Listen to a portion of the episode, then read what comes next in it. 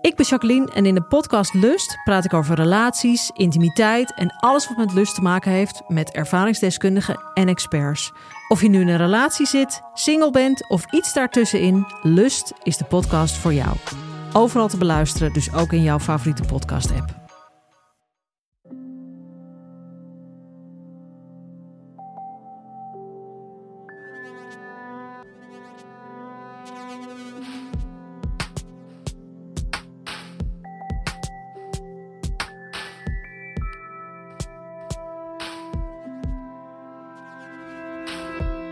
Hey, ik ben Pieter van Relaas.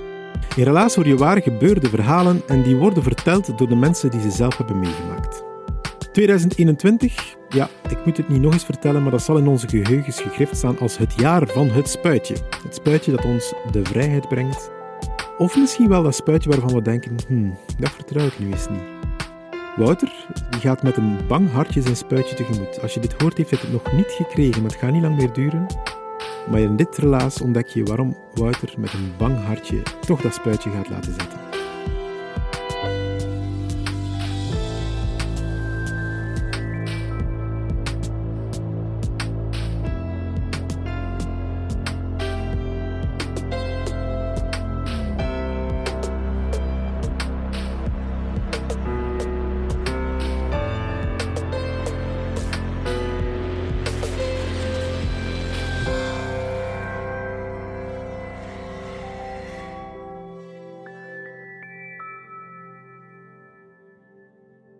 Ik ben eigenlijk een man van vele fobieën. Ik ben al vlug bang van dingen. Hè. Ik heb uh, bijvoorbeeld een serieuze hondenfobie. Vreedserieus. Ik ben doodbang van honden. Uh, vliegtuigangst ook.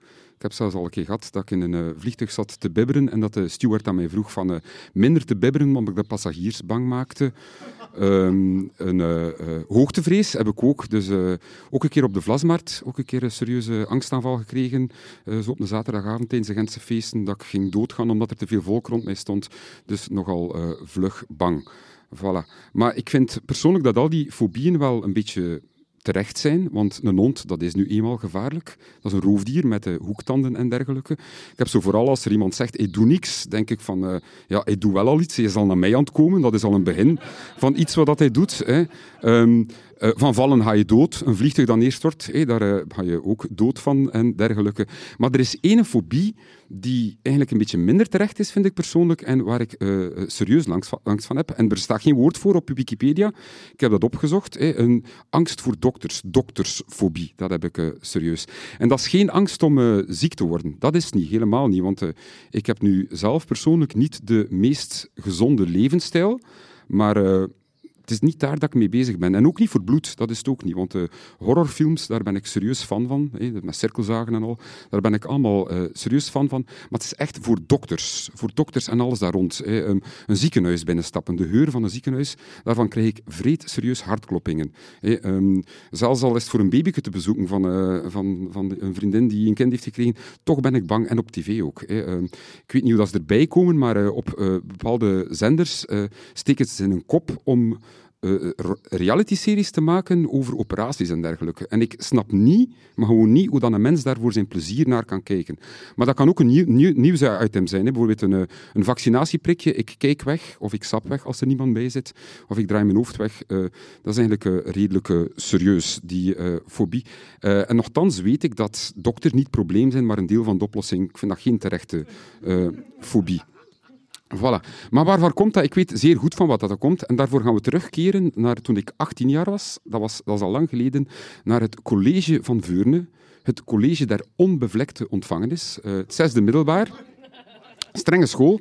Het zesde middelbaar, zesde Latijn wetenschappen zat ik. En uh, het verhaal begint rond de eindexamens.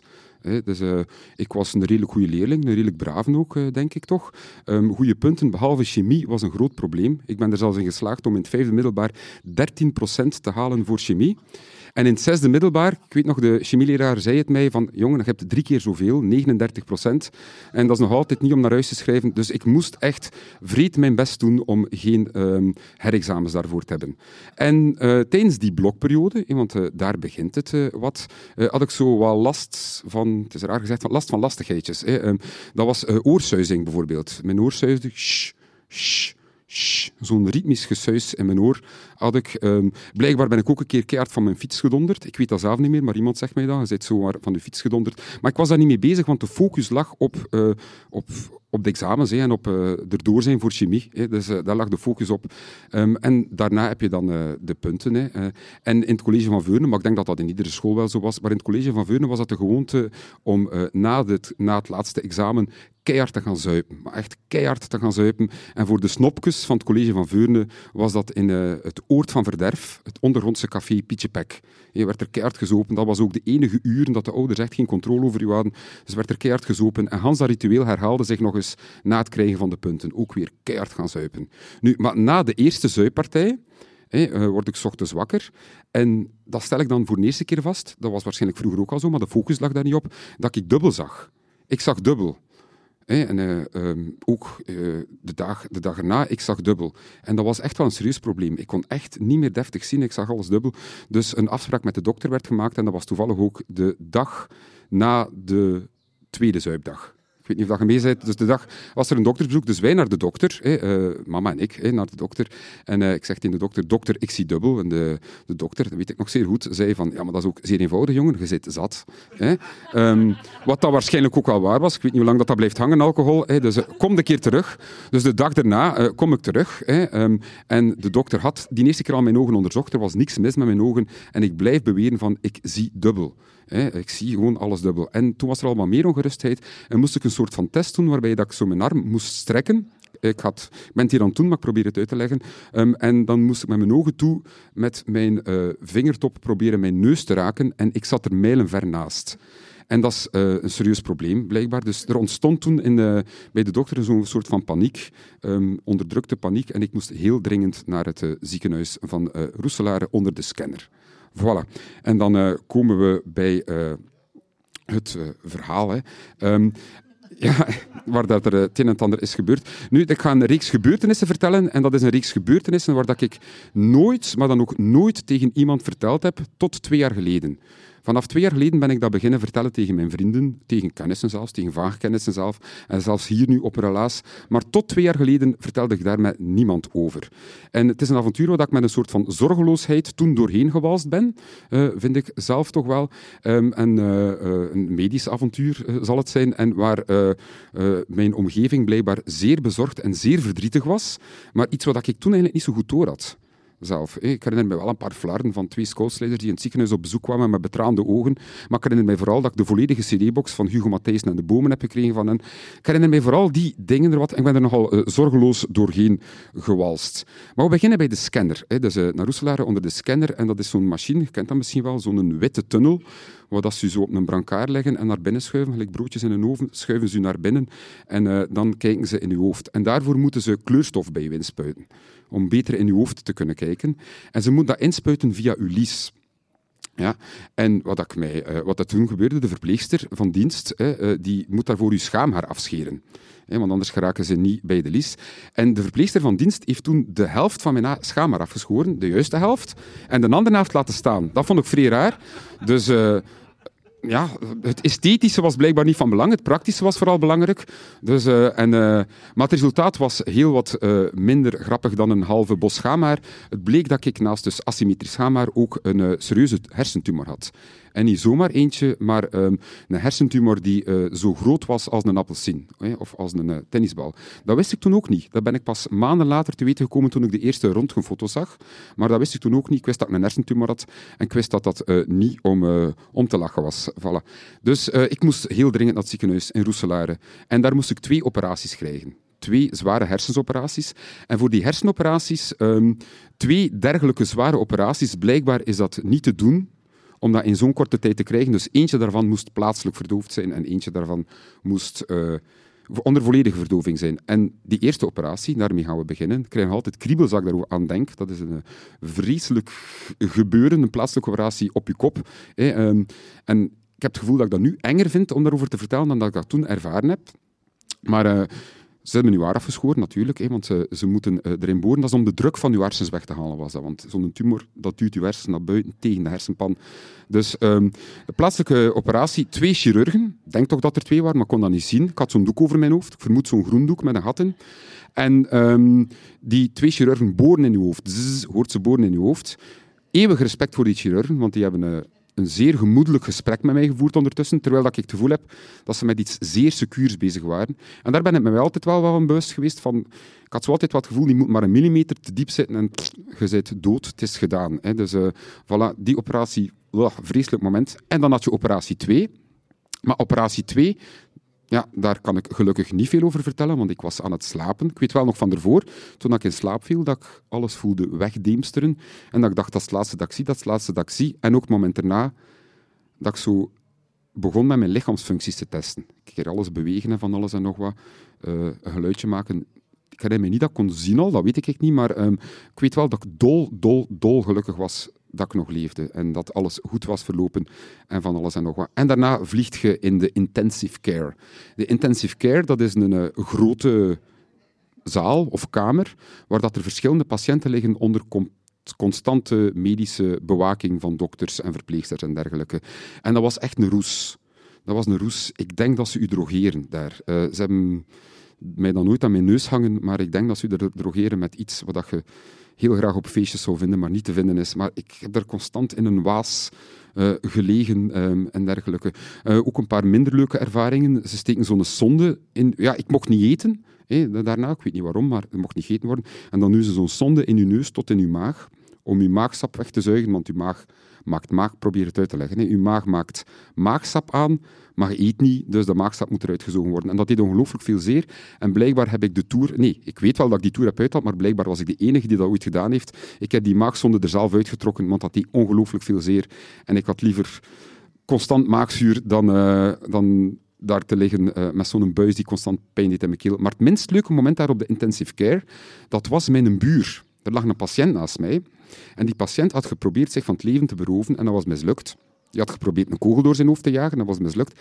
En die heeft daar dagen zitten zagen dat hij wou doodgaan, terwijl dat ik ernaast lag en wou leven. Alle twee te begrijpen, denk ik. Maar zeker geen leuk moment. Uh, die mens zat daar constant over te praten, dus uh, dat was niet zo leuk.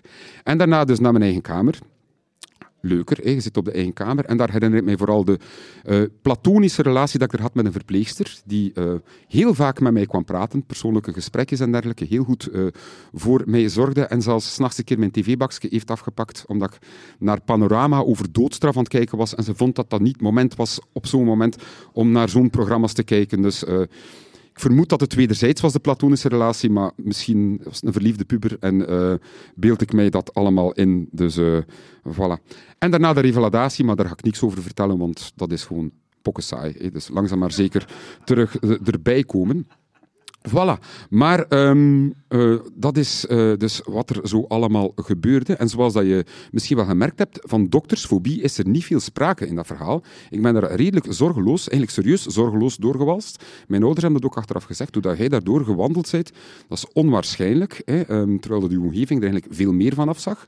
Uh, maar die doktersfobie is later gekomen. En dat is de controle. Vanaf dan moest ik iedere maand, ieder jaar, sorry, niet iedere maand, ieder jaar in januari op controle om te kijken wat er uitzaaiingen waren. En dat was weer in die scanner. En vanaf dan ben ik, die scanner echt beginnen haten. Ook dat prikje vooraf. Dat was niet meer in de lies, dat was blijkbaar in de arm. Vraag me niet waarom, die kleurstof. Maar um, dus vanaf dat moment was ik er zeer bang van. Je kreeg zo'n blaasbalgje in je, arm, in je hand als je die scanner ingaat, vooral als je in paniek bent om op een knopje te duwen, voor uh, claustrofobie, dingen en dergelijke. Ik heb dat een paar keer nodig gehad ook zelfs. Um, dat je trrr, tik, tik, tik, daarin. Vreselijk, vreselijk. Ik ben daar zeer bang van geworden. En dat prikje vooraf ook zeer erg. Het is al zo erg met prikjes. Uh, een tiental jaar geleden ben ik naar Sri Lanka op reis geweest, dan kreeg ik een prikje van uh, ja, een of andere inenting uh, tegen het een en ander waarschijnlijk. Ik ben zelfs van mijn zus gegaan voor een simpel prikje.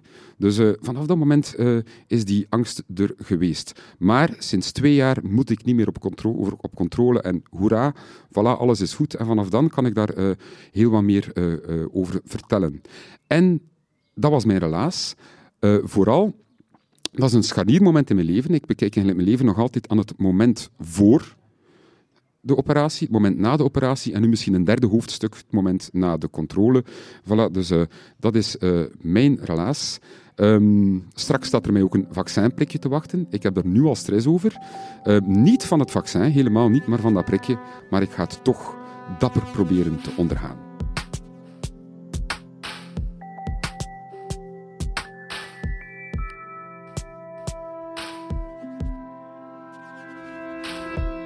Dat was het relaas van Wouter. Hij heeft het verteld in Gentbrugge, onder een afdak, in de open lucht, want ze hoort dat nog altijd op dit moment. Maar stilletjes aan groeien de bubbels van mensen die erbij mochten zijn. Ik weet niet of je dat gehoord hebt, maar ik voelde toch meer en meer mensen. Van geen mensen in het begin naar één mens en nu een handvol mensen die naar dat relaas mochten luisteren. En vanaf nu mogen we weer officiële relaas-vertelmomenten organiseren. Met publiek. Jij kan er dus bij zijn, dus check zeker onze website om te zien wanneer er een relaas-vertelmoment in jouw buurt is. We zitten in Gent, in Brugge en in Antwerpen ondertussen. Dus er is relaas genoeg voor iedereen. En in Gent en Brugge en Antwerpen zwermen er ook relaasverhaalcoaches rond. Die zijn in de stad en misschien ook wel er rond op zoek naar leuke verhalen. En als jij zo'n leuk verhaal in je mouw zitten hebt, laat het ons dan weten. Dat kan via onze website relaas.be. Zo vangen wij dat verhaal op en als we er iets in zien, dan nemen wij contact met jou op om het verder te coachen. Stuk voor stuk wordt jouw relaas dan gevormd tot je het loslaat op een van onze podiums. En wie weet ook eens tot op onze podcast. Dankjewel aan de afdeling cultuur van de stad Gent en van de Vlaamse gemeenschap. Dankjewel relaas vrijwilligers en jij dankjewel om te luisteren. Als je dit relaas fijn vond, mag ik dan iets vragen? Het is iets kleins hoor, iets heel onnozels, maar voor ons superbelangrijk. Stuur deze podcast door naar iemand aan wie dat je moest denken toen je hem beluisterde. Het is voor ons de enige manier om onze podcast in leven te houden. Ik weet het, dat klinkt dramatisch, het was niet zo bedoeld, maar toch. Tot volgende week.